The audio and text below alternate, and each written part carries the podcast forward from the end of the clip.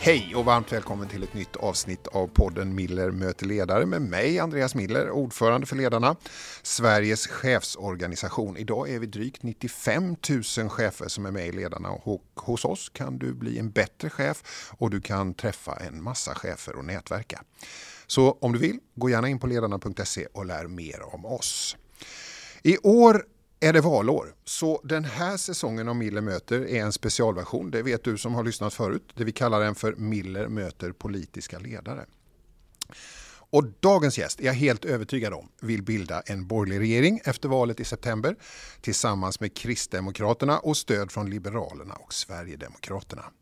Hur ser hon på ledarskap, samarbeten och kompromisser i politiken som samtidigt är så mycket konflikt?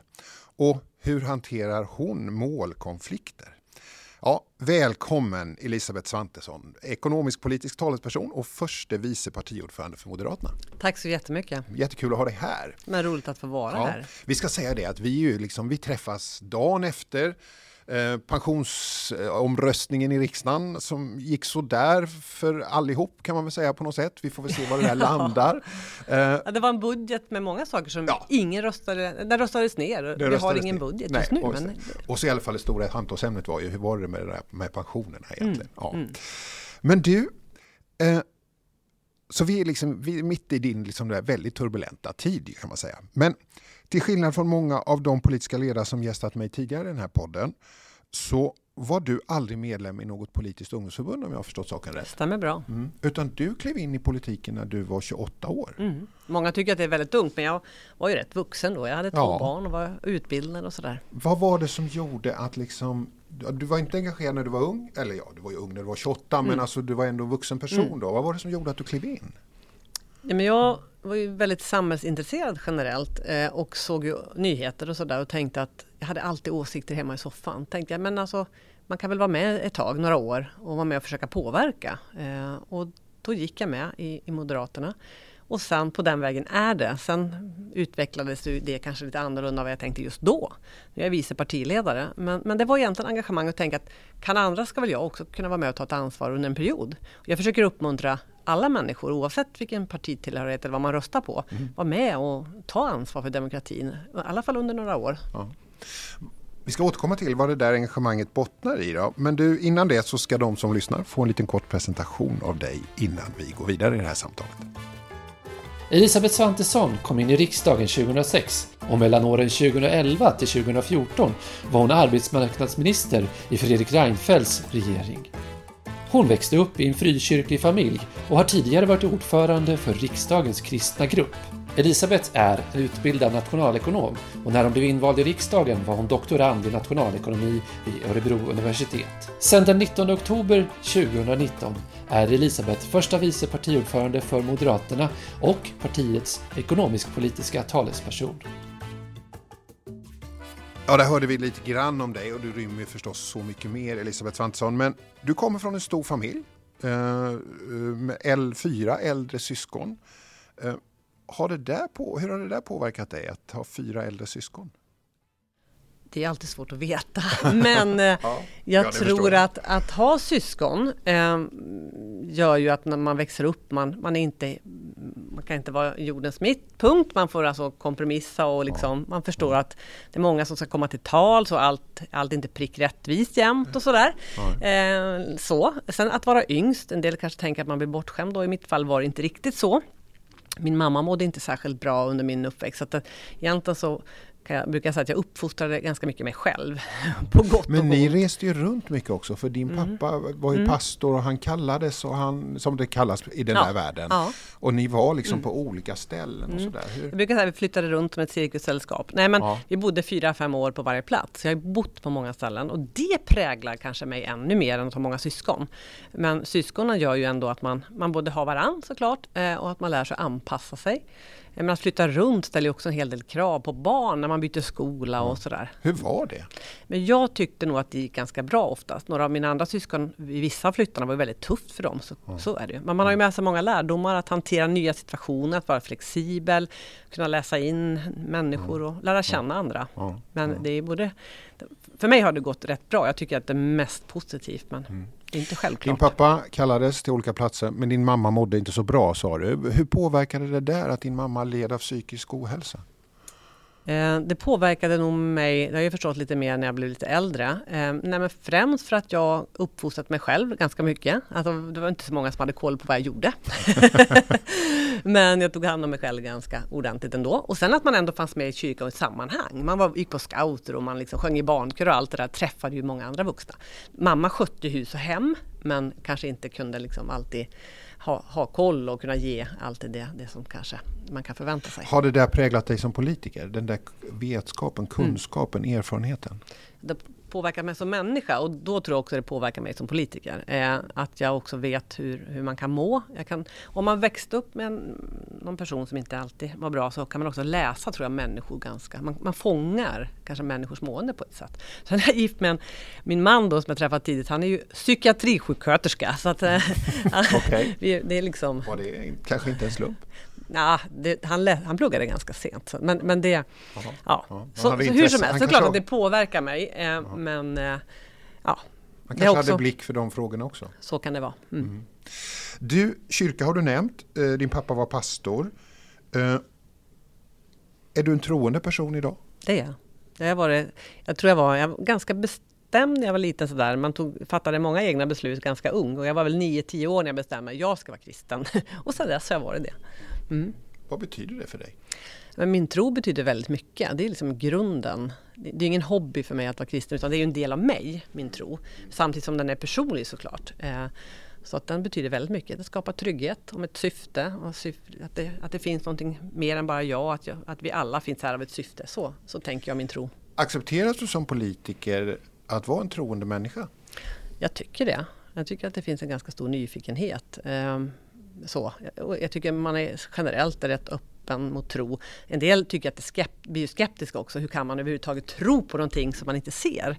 Jag kan förstå det men, men jag tycker ändå att jag har visats respekt i det. Men hur är det där för dig då? Så att säga, tron är ju en sak och vetenskapen är en annan. Mm. Och samhället är ju, är ju sekulärt mm. och, och, och, kyrkan och tron är något annat. Hur, hur ser du på det där? För, nu ska jag inte rätta dig, men jag tänker att staten och politiken och det offentliga ska vara sekulärt. Alltså mm. så här, det måste ge alla människor samma förutsättningar, vare sig man är ateist eller troende. Alltså mm. Staten ska ju vara liksom mm. sekulär. Samhället i stort är ju inte sekulärt per definition eftersom samhället är mer än staten. Jag förstår vad du menar, absolut. Ja, såklart. Men, men Sverige är ett ovanligt sekul eh, sekulärt samhälle eftersom det är många som inte alls tror. Men eh, tron är ju min tro och den liksom påverkar mig. Men i mina beslut så det handlar om att ta ansvar för helhet eh, och att se att eh, besluten i grunden, alltså staten måste ändå förhålla sig sekulärt till, till befolkningen eh, och ge människor möjligheter. Sen kan man ju göra, ska jag ha en lång utläggning, sen påverkas vi alla, vi har värderingar och det finns en lång kristen tradition i Sverige ska man ju komma ihåg. Mm. Men, eh, ja. Men du, du har ju rört dig, man kan säga när jag har följt dig lite grann så har jag förstått att du har nästan rört dig. Du har liksom rört dig över det svenska religiösa fältet. Du har liksom du växte upp i Missionsförbundet, numera mm. Equmeniakyrkan och sen kom du in i mm. Livets Ord. Mm. Och, och, nu när jag har lyssnat lite på dig så har jag förstått att du också orienterar dig kanske mer in i Svenska kyrkan mm. än du gjorde mm. tidigare. och sådär. Mm. Vad är det som gör, vad är det som har hänt i dig som har gjort den här resan? Oj, ja men man förändras ju, som jag tror många kan känna igen sig i, att man, kan, man förändras i livet och man kan liksom, man gör en livsresa helt enkelt. Eh, så det har jag gjort. Min tro, alltså min, min kristna tro är i grunden densamma. Men hur det tar sig uttryck och liksom vilka ja, vad man drar för slutsatser ibland av tron, det är ju väldigt olika. Olika människor kan tro på samma gud men dra väldigt olika slutsatser. Och där har jag gjort en, en verkligen en livsresa eh, i synen på många olika saker, men kanske med här, vissa värderingsfrågor. Och det var, Vilka är det då? Ja, men när jag var yngre, var, det var ju väldigt svartvit. Mm. abortfrågan var ju en sån sak till exempel självklart för mig och har varit länge att det, liksom, det är ju kvinnans rättigheter och, och liksom, mm. abortlagstiftning är väldigt viktig och central så såg det ju inte ut för mig då för 25-30 år sedan. Då hade jag liksom mer svartvit mm. syn på det. Mm. Um, och vad är det som har gjort det? Främst livet och alla människor man möter och vänner man har och sådär. Uh, och sen när man, när man också bryter åsikter och tankar med många olika personer uh, så, så, så, finns det saker man kan helt enkelt ändra åsikt om, som tur är. Och det tror jag många kan känna igen sig i. Kan den här, att du, att du har den här tron, att du, att du själv är, är så att säga en kristen troende människa. Ger det dig också en större förståelse för muslimer till exempel som kommer till Sverige och som har en aktiv muslimsk tro och så? Men jag har ju väldigt, generellt så, det jag har fått med mig hemifrån som jag är väldigt glad för, det är ju respekten för alla människor. Eh, oavsett liksom vad man gör eh, och oavsett vad man tror eh, mm. så har jag väldigt respekt för människor generellt. Det, som, det tycker jag det, det, ska man verkligen ha. Och också förståelse för människor som har en annan tro, en annan åsikt och en annan åskådning, absolut. Mm. Du, man skulle kunna säga så här med din bakgrund, när man tittar på den, så skulle ju KD, Kristdemokraterna, kunna ha varit ett ganska självklart alternativ. Mm. Så att säga. De har ju historiskt i alla fall rekryterat många i, ur frikyrkan och, och Ebba Busch har ju gått på Livets Ord och, och så. Mm. Men det blev Moderaterna, varför mm. blev det det? Roligt att se att de rekryterar. Det var faktiskt så här, jag ska erkänna, jag var medlem i KD under några månader av mitt Jaha. liv. Ja, när, jag, när, jag liksom, när det här liksom engagemanget växte, då, som du sa, det fanns ju många människor i min omgivning då som var kristdemokrater. Och när jag då tänkte jag borde kanske engagera mig politiskt, så var jag medlem några få månader där jag kände ganska snabbt att det här är inte mitt parti. Eh, av den enkla anledningen, för mig, det här är för mig, kändes det väldigt mycket mer som en frikyrka då. Än, liksom, jag vill ju engagera mig politiskt. Jag var intresserad av ekonomi, arbetsmarknad, skatter. Och kände, det här är inte mitt. Och sen så då när jag läste mer och, och, och eh, sökte jag mig till Moderaterna och den första dagen i Moderaterna kände jag att det här är mitt parti. Och vad var det du kände då? Ja, men det, ord som då och som har följt med sedan dess, det är ju ordet frihet och ansvar. Alltså frihet att forma det liv man vill. Frihet att liksom, ekonomisk frihet, men också frihet att leva det liv man vill. Och att ta ansvar för sig själv, men också att vara med och ta ansvar för de som mest behöver det. Så de orden är väl ledord för mig nu också. Och stämmer väldigt väl in på Moderaterna. Mm. Så egentligen det, det partiengagemanget och liksom det här politiska engagemanget för dig, det var liksom det är det är, låter på dig i alla fall som att där vill du ha en sekulär tydlig ram runt det eh, i relation till den tro du stod i. Mm. Ja. Absolut, mm. absolut. Mm. Du, i den här podden är jag förstås väldigt intresserad av ledarskap. Eh, det är inte så konstigt. Eh, vi har nästan, nästan snart 96 000 chefer eh, som är medlemmar i alla branscher faktiskt. Om jag skulle fråga dig så här. Om du skulle definiera ett bra ledarskap, vad innehåller det då? Det innehåller flera komponenter men jag, just den här respekten för andra människor är en väldigt viktig del av det ledarskap som jag har. Eh, alltså, oavsett medarbetare som jag jobbar med eller kollegor, att man oavsett vad man, vad man gör i en organisation, att man visar alla människor respekt och respekt för deras kunskap. Så respekt för andra tycker jag är otroligt viktigt. Sen tror jag att tydlighet är viktigt i ett ledarskap. Och då menar jag inte tydlighet att skrika och peka med hela handen utan tydlighet, vad är det man vill, vad vill man uppnå? Eh, och sen i det också då, tredje delen i det handlar väl om ett lyssnande också, att ta in andra människors då, eh, tankar, åsikter, synpunkter och sen kunna väga ihop det och sen ändå våga fatta beslut och i det då få med sig andra människor. Så det är väl, sen måste man ju vara sig själv som ledare, man, kan ju inte, man måste vara sig själv i allt det här. Är du alltid det? Ja, jag, jag, jag, jag tror faktiskt det. Jag, jag brukar säga what you see is what you get. jag har svårt att spela någon annan. Eh, så, att, så är det. Eh, så man ser nog ganska snabbt på mig om ja, vad jag vill och vad jag tänker och sådär. Men du, det här respekt, tydlighet, mm. lyssnande, mm. våga fatta beslut. Mm. Så att säga, hur, när, när gör du den där kalibreringen? När du har lyssnat tillräckligt? När du liksom, liksom nu ska jag fatta beslut? Hur ser, det, hur ser det där ut hos dig? Men ibland i politiken och speciellt just nu så går mm. det här oerhört fort ibland. Mm. Vissa processer kan man hålla på med ett år. Men vi har, man håller på med stor politisk förändring och policy och då tar mm. det jättelång tid. Ibland är det ju så att från ena, vi vaknar på morgonen och på kvällen så måste man ha fattat ett beslut eller bara några timmar senare. Eh, då gäller det att ha byggt upp det här förtroendet mellan varandra. Man får inte bara ha ja-sägare runt om sig. Och Ulf är ju också, jag är ju ledare för många, men Ulf är ju också min ledare. Och, vi har ett, och Ulf har ett väldigt inkluderande ledarskap där vi alla får komma till tals. Och så fattar vi ofta ett gemensamt beslut, men han är ytterst. Men jag gentemot mina med, medarbetare måste också förmå fatta snabba beslut.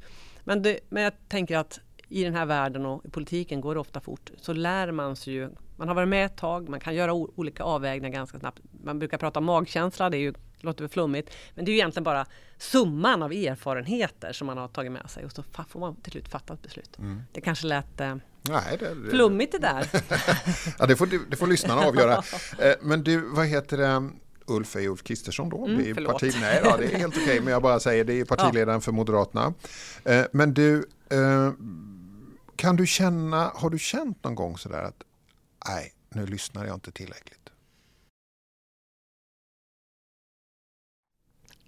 Det kan man säkert känna, men jag brukar fråga några olika personer om man... alltså, Dels har man ju medarbetare och kollegor Mm. eh, som man Mm. förankrar saker.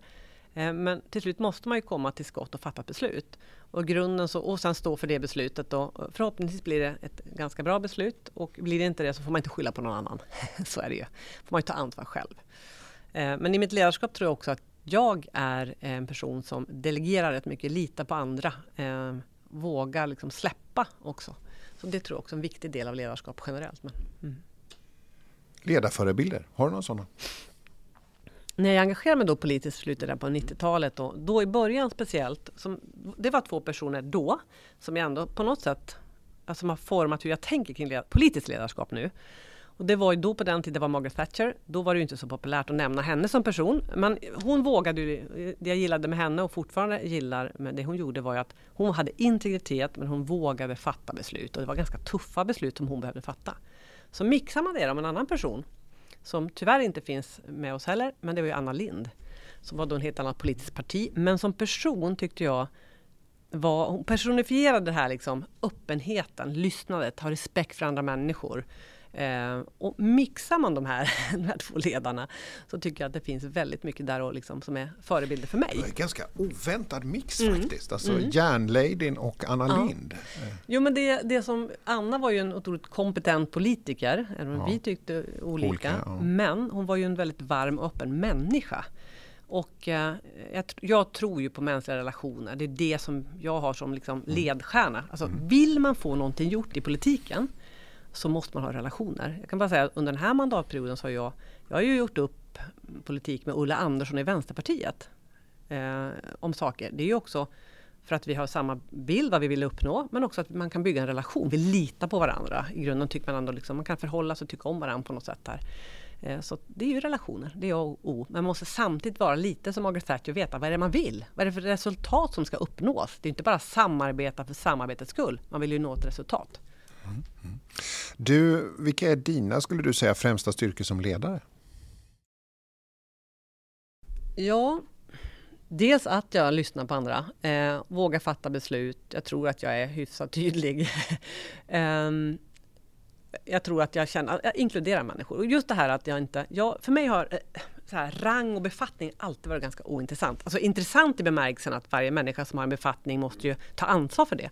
Men att liksom inkludera Eh, vi har ju olika nivåer av tjänstemän och, och politiker, så, men inkludera alla. Så, det, det tror jag att jag gör på ett bra sätt. Att alla känner att de är en väldigt viktig del av laget. Är det viktigt i ett parti att, att, att, att alla känner att man är med, så att säga? Ja, det skiljer ju kanske liksom mot ett företag så, eller det finns ju likheter och olikheter. Men alltså vi, vi har ju en gemensam vision vad vi vill uppnå.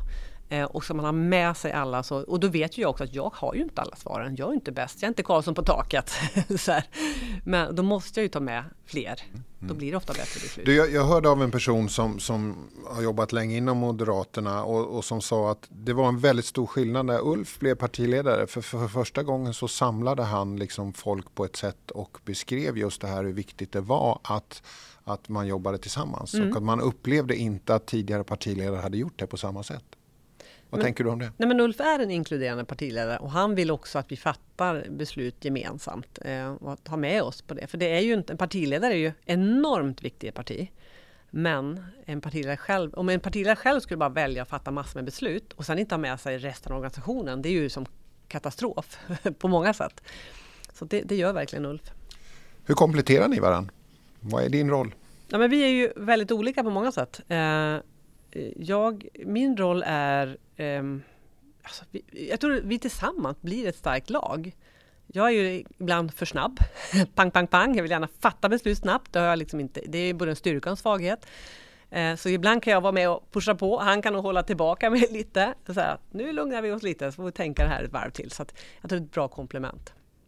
Vad tänker du då? Jag hade Johan Persson här på din, Ja. stol för några Mm. veckor sedan och han fick ju verkligen liksom från en timma till en annan så var han partiledare. Ja. Eh, nu hoppas vi verkligen inte att det blir så för i ditt fall på det sättet. Nej, inte det jag menar. inte. Verkligen inte. Men du måste ju samtidigt ha en beredskap. En tanke på det där, eller? Nej, men jag är ju vice partiledare och i vårt parti är det ju inte, jag är inte vice partiledare för att jag ska ta över Ulfs jobb. Inte alls så, utan jag är det för att vara med och stötta honom. Men jag sitter ju här nu istället för Ulf. Nej, du sitter här för att du är du. Men, ja, då, men jag vet att ja, men, de, men det är ett typexempel att Ja. jag gör saker ibland som han inte kan göra för han kan inte vara överallt. Eh, och sen är vi ju ett team. Det finns en till vicepartiledare så vi är ju ett presidium som har ett gemensamt ansvar. Ulf är ytterst ansvarig såklart. Men så att jag bistår ju, kompletterar och kan göra saker och vara på platser han inte är och tvärtom. Men ni har inte den där tanken att om partiledaren måste kliva av av någon anledning så är det inte du som kliver på. Nej, men det, är, inte- det är inte det som är min grundfunktion. Men om Ulf skulle vara kraftigt magsjuk i två dagar så, och inte kan leda ett partistyrelsemöte, ja då leder jag det. Så är det ju. Du, Det har faktiskt inte varit än. Jag bara tog det som exempel. jag förstår. Eh, du, alltså, vi befinner oss, eller du befinner dig ju i en valrörelse. Den har ju redan börjat, känner ju vi som är väljare och, och så. Eh, och den får sitt crescendo 11 september. Det kommer ju vara en oerhört intensiv och stressig period. Eh, Du sa när du kom in i det här rummet nu att nu går det i ett, sa du. Eh, Och vad gör du då för att hämta ny energi under de här tre månaderna som är fram till valet nu? Och, och, och det här med, vi pratar ju mycket om som chefer och ledare att man behöver tid för återhämtning och reflektion. Är det någonting man glömmer under de här tre månaderna eller hur jobbar du?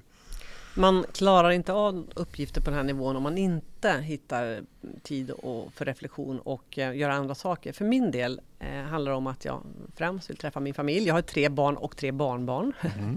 jag önskar att jag kunde träffa dem ännu mer naturligtvis. Men också träna. För mig är det jätteviktigt att träna. Vad gör du då? Friskis och svettis. alltså, jag älskar Friskis. Gå på ett riktigt pass, ett pass där man får upp pulsen på ett cirkelfys eller någonting annat. Eller gymma. Eh, och det går ju att gymma sent. Man kan ju gymma alla möjliga tider. Jag är ju ingen morgonmänniska. Det är ju fint att vara, men det är jag absolut inte. Så jag går gärna sent på gymmet. Då är man ofta ensam där också. Eller går på pass. Så jag går ju på pass mitt i Stockholm och, och håller igång. Få upp pulsen, svettas, bygga lite muskler så man inte faller ihop helt. Som man är i min ålder kan man ju lätt göra det.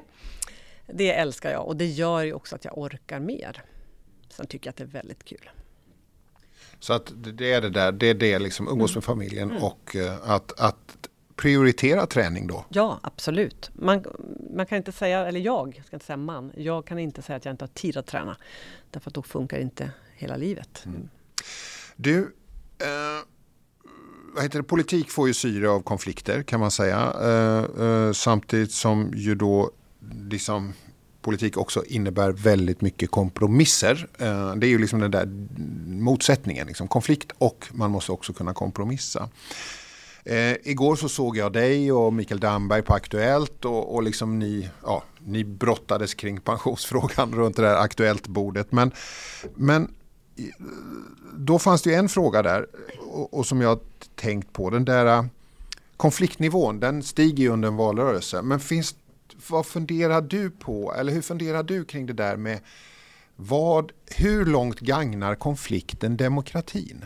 Alltså, det fanns ju tittare i det där programmet som, som uttryckte att Nej, men jag tycker det börjar bli så mycket sandlåda här att jag kommer inte rösta. Liksom. Och eh, jag säger inte, jag värderar inte om det är du eller någon annan som bedriver sandlådan men det finns, folk upplever det så. Vad tänker du om det där som politisk ledare?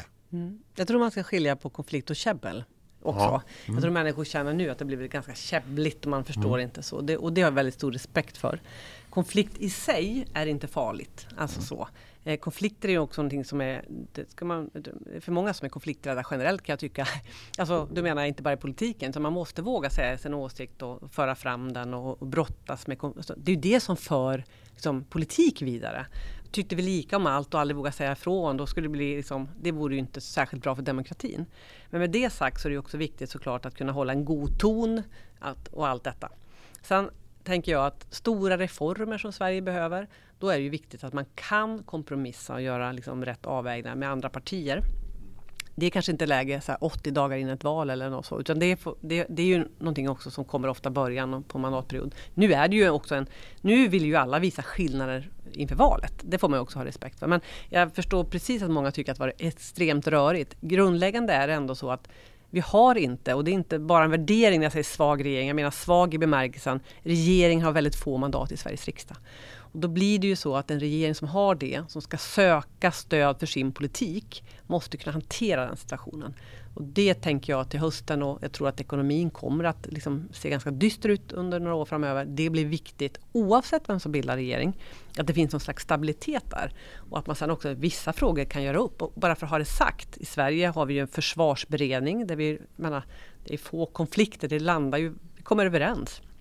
Exempelvis, vi har gjort många andra stora migrationsöverenskommelser. 2015 var jag med och förhandla. Det var ju jätteviktigt. Så när det är kris eller när det är liksom stora strukturella frågor så tycker jag att svensk politik förmår att komma överens. Mm. Vilket ansvar har du och andra, oberoende av partitillhörighet, mm. mm. att, så att säga, undvika det här käbblet då?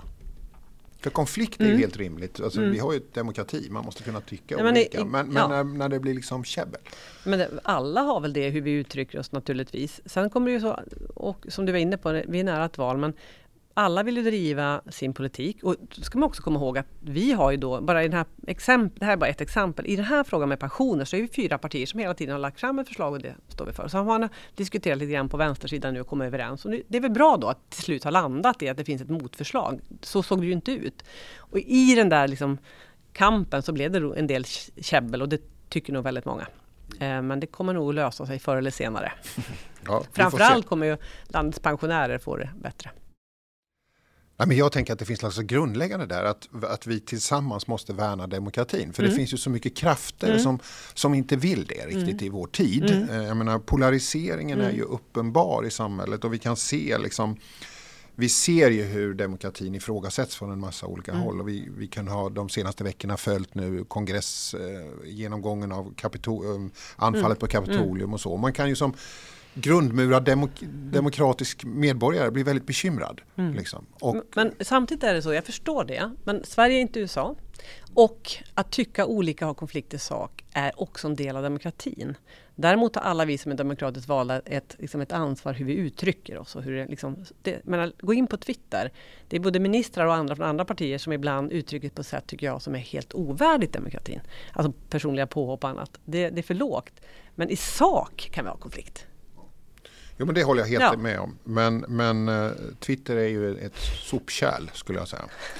Men du, uh, jag tänkte att vi skulle flytta oss in i offentlig sektor. Mm. Det är så här, ledarna, vi växer i offentlig sektor. Vi har allt fler chefer som väljer att vara med i ledarna därför att de vill vara med i en organisation som har chefsfokus och lyfter ledarskapets stora betydelse och vad ledarskapet gör för skillnad.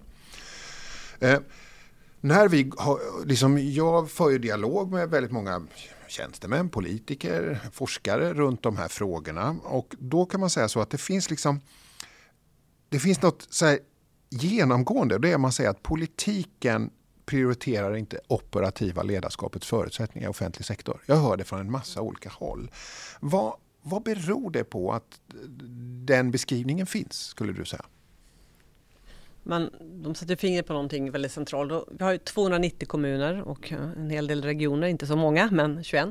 Ehm, och jag tror att det är väldigt olika runt om i landet, oberoende eh, politiska färger på styren, hur man prioriterar ledarskap. Och jag, jag är helt Kanske borde vi som parti lyfta den frågan ännu mer. Bara ta ett exempel, jag och Ulf Kristersson, vi var på en, en skola här i bara för några veckor sedan eh, som har eh, fått pris för att de har vänt en otroligt, då, rektorn har vänt utvecklingen tillsammans med lärarna.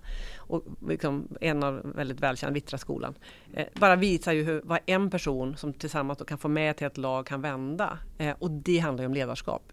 Det är ofta när vi är ute, vi är ute och har öppna möten runt om i landet, så får vi ofta fråga om skolan. Då brukar vi, vad ska man göra? Då, grundläggande till exempel för skolan är ju bra ledarskap. Alltså, och det är inte alltid att ändra kursplaner. Det är inte liksom alltid, jag tycker man ska ha lite mer undervisningstid. Men studiero, bra rektorer och lärare är grunden. Och då måste lokala politiken ge förutsättningar för ledarskap. Jag tror att lokalpolitiken har mycket att tjäna på att fokusera på ledarskap i alla, inte bara i skolan utan i alla sektorer. Och jag tror att vi har varit eh, generellt sett för dåliga på det. Vissa kommuner är ju väldigt duktiga ska jag också säga. Men vad tror du det beror på? Beror det på att chefer och ledare är inte en stor väljargrupp av förståeliga skäl? Eh, eller var, var, varför, varför, blir det så här att man inte har prioriterat? Alltså vi har ju sett i pandemin mm. hur mm. äldreomsorgschefer har haft mm. alldeles för stora medarbetargrupper, mm. alldeles för mm. stora eh, patientgrupper och så vidare. Vad, vad, vad är det? Det är inte så att min bild av varken röda eller blåa eller gröna lokalpolitiker sitter och tänker att det här är inte mina väljare så jag bryr mig inte om verksamheten. Tvärtom, man är väldigt engagerad i sin verksamhet. Ibland är det svårt att rekrytera bra chefer. Så, men ibland också tror jag att, att man inte helt enkelt eh, prioriterar eh, på rätt sätt. Och att man verkligen vågar satsa på ledarskap ännu mer. Så att jag, Ja, det är svårt att säga vad det beror på, men det finns betydligt mer att göra. För det handlar om kvalitet i den, i, i den välfärd vi har. Med bra ledarskap och bra chefer så, så blir ju också verksamheten väldigt mycket bättre. Mm. En annan fråga som är viktig för oss är ju jämställdhet mm. och jämställdhet bland chefer. Och vi jobbar ju för att eh, ja, förändra bilden av vem kan och vill bli chef. Mm. Och då handlar det inte bara om män och kvinnor, det handlar också om mångfald mm. ur massa olika aspekter. Men vad skulle du säga? Skulle du säga att du är feminist? Alltså jag är ju feminist, men jag säger det ju sällan. Alltså jag är ju, om man definierar en feminist så är jag feminist. Men det är inte så att jag har en t-shirt på mig där det står. Alltså jag brukar sällan säga Va, det. Vad, är feminist för dig då? ja, men, vad är Elisabeth Svantessons feminism? Ja men det är ju lika möjligheter och rättigheter för både män och kvinnor. Att både växa och liksom ha ja, samma möjligheter. Hur har det varit för dig då som politiker i Moderaterna? Har Nej, du känt av att det har varit olika för män och kvinnor? Jag måste ändå säga att jag kan inte i grund och botten, vi ser strukturer överallt. Hjälp, det finns ju partier och utanför partier. Men jag är, jag är ändå där jag är nu. Eh, jag sitter här med dig, jag är vice partiledare. Och det är inte så att jag har ju liksom känt mig motarbetad generellt för att jag är kvinna under tiden. Det finns absolut situationer, alltså situationer, men det är inte så att jag känner att jag har haft ett problem med det. Men det finns och det är ett problem. Andra drabbas mer av det. Ja, för om man tittar på ditt parti så kan man ju säga när man tar del av Anna Kinberg Batra eh, som vi faktiskt inte fick prövas i ett val. Eh, och eh, Naomke Sabuni som ju fick avgå från eh, nu vill Elisabeth ha lite vatten här och vi fixar det medan samtalet pågår här. Det går inga problem. Nu häller vi upp det lite elegant där. Eh, men du, eh, nej men jag tänker i ditt parti, mm. din partiledare före Ulf Kristersson var ju Anna Kinberg Batra. Hon fick inte prövas i val. Eh, Naomke Sabuni, Liberalernas tidigare partiledare, har, fick också avgå innan valet här. Mäts kvinnor hårdare eh, som partiledare eller som politiker än män? Ja, det tror jag. Så är det ju generellt i samhället att kvinnor mäts lite annorlunda män väldigt ofta. Eh, och eh, det tror jag också gäller partiledare. Eh, nu tror jag inte att det bara handlar om det för Nyamko och Anna, att det bara liksom är en kvinnofråga. Så. Det fanns ju andra faktorer också såklart. Det finns ju många kvinnor som faktiskt har, Maud Olofsson och andra som Annie som har, som har eh, och Ebba. Ja, Ebba precis, mm. som, som faktiskt eh, har varit ledare under val. Mm. Men generellt att ja. Mm.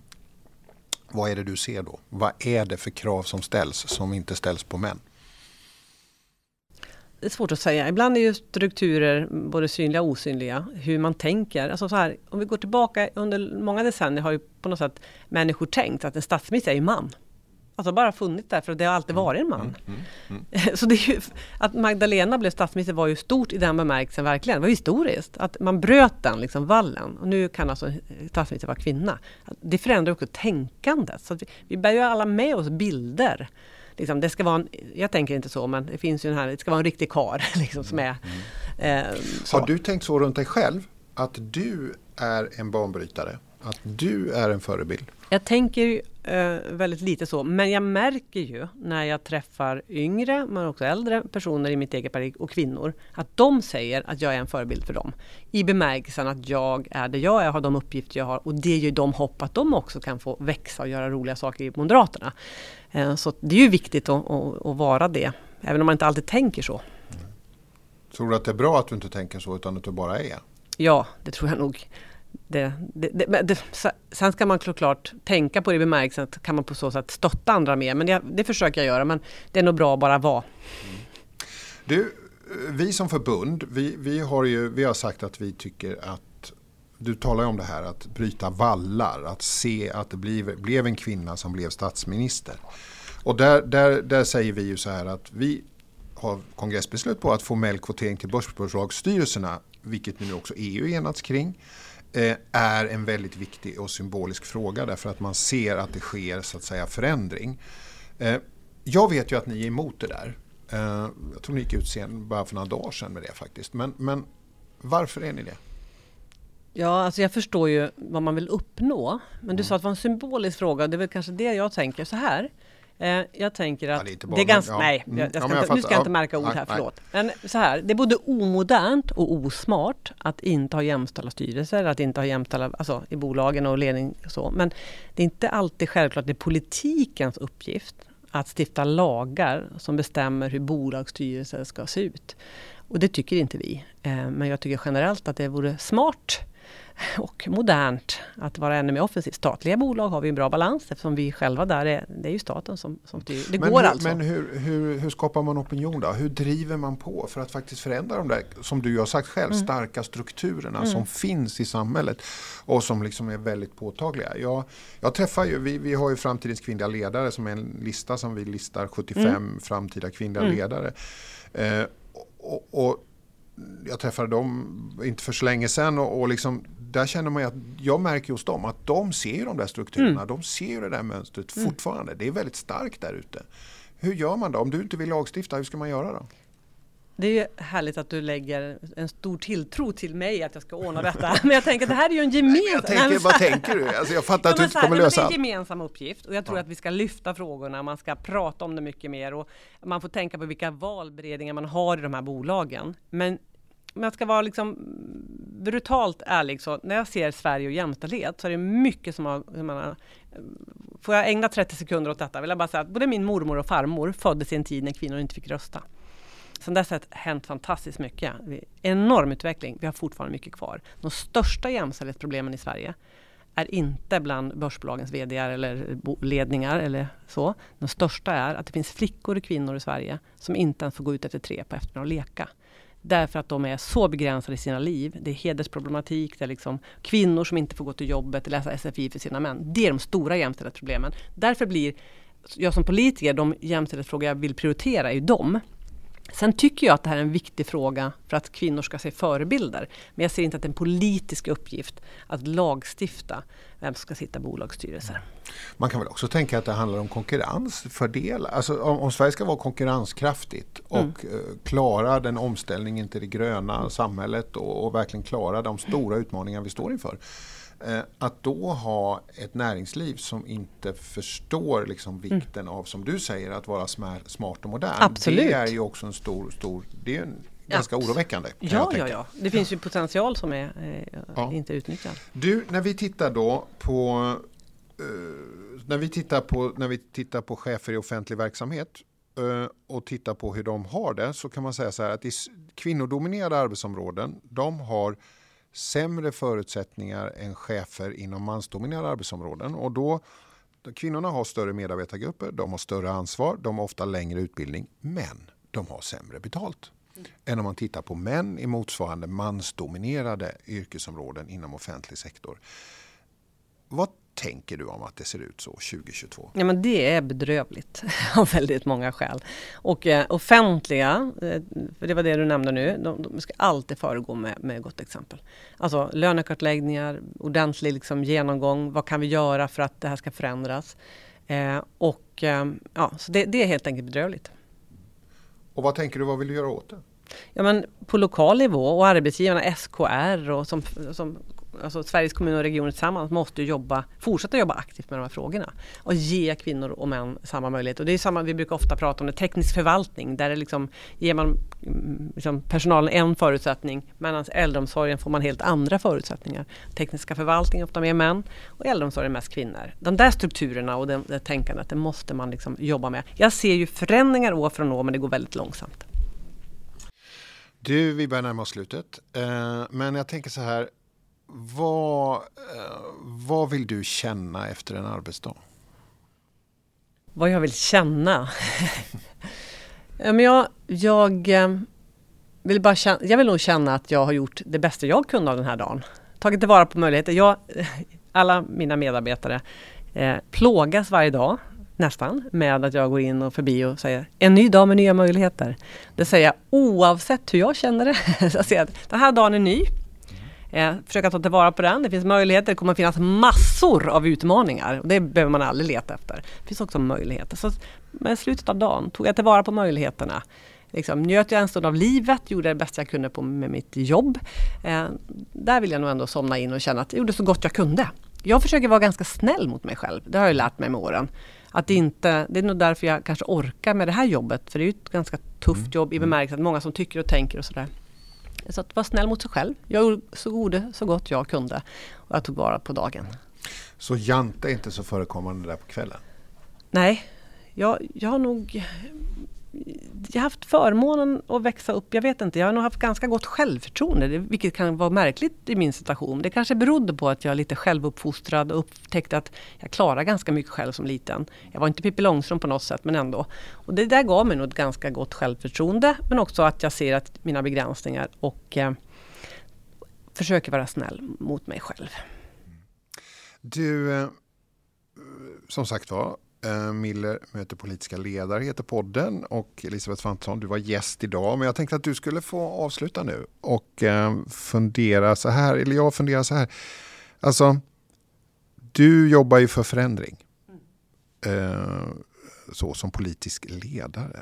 Om chefer och ledare som lyssnar på den här och vill skapa förändring, vad är dina bästa råd då? Men först och främst veta vad man själv vill. Det är viktigt vart vill jag nå? Vilka resultat vill jag ha? Och sen tänka, hur kan jag tillsammans med andra runt om mig försöka nå dit? Ibland får man ju anpassa sina mål utifrån sina medarbetare och de man har runt om sig. Men att få med människor i en relation, eh, i samtal, men vara var själv, liksom, visa vilken riktning man vill. Det är väl så man får med andra människor.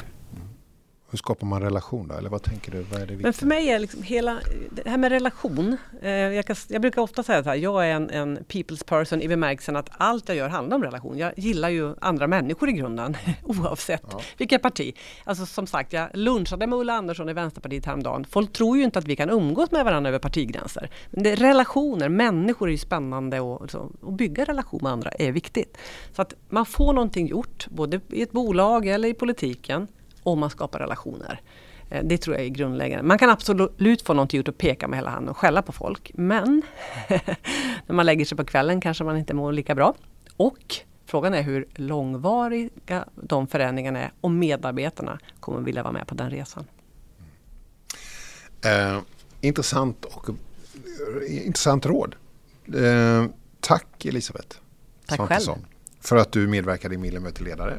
Ekonomisk politisk talesperson och jag antar att du har den stora ambitionen att sitta i en regering efter den 11 september? Det är nog tanken. Det är ta inte mm. bara tanken va? Mm. Det är idén. Det är idén, precis. det är väl det, är det de går ut på de här tre månaderna. Vi får se hur det går. Eh, vem som eh, intar taburetterna. Men stort tack för att du kom. Tack själv. Och du som har lyssnat, vi hörs snart igen.